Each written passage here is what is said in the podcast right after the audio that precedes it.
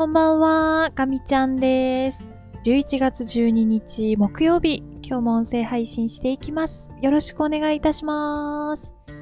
はい、ということで、ただいまの時刻が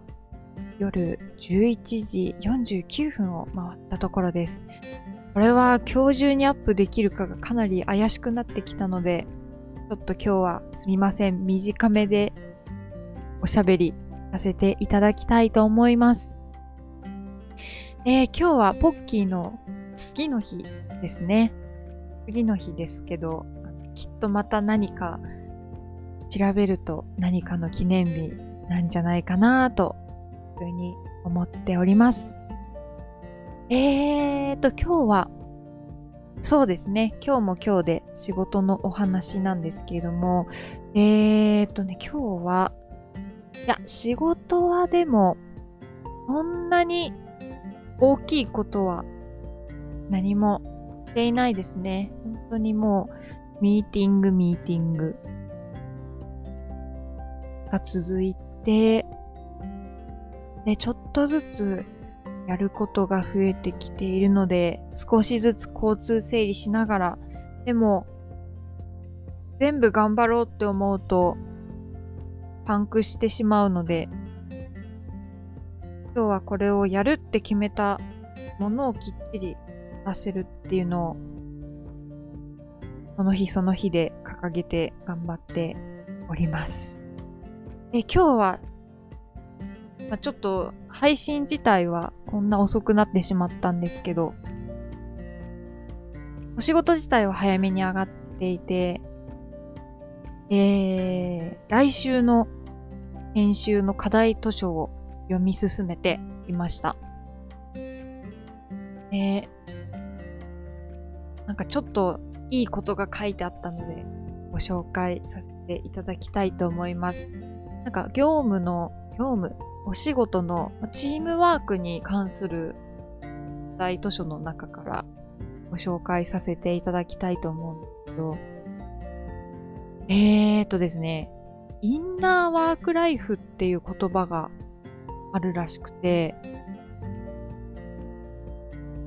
のインナーワークライフっていうのは感情とかモチベーションと認識の相互作用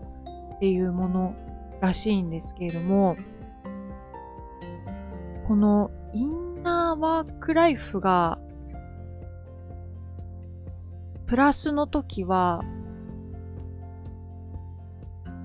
満足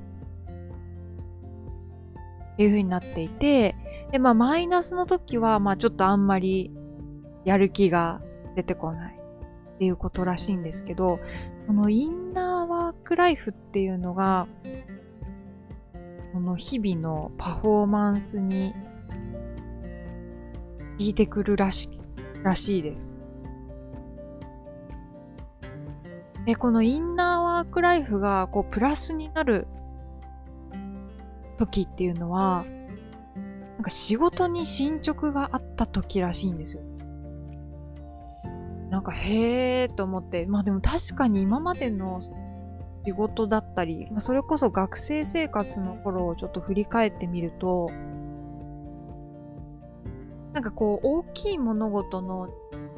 一部が進んだってあんまりなんかこう達成感みたいなのって感じられないんですけど、今日やるって決めたことが100%できると、確かにすごい達成感ありますね。だから、その進捗っていうのすごい大事らしくて、日々やることをこう一つ一つ決めて、それをこう達成していくっていうことが、この、えっ、と、インナーワークライフの質を高めるっていうことが、まあ、大事なんだなーっていうのを今日本を読んでて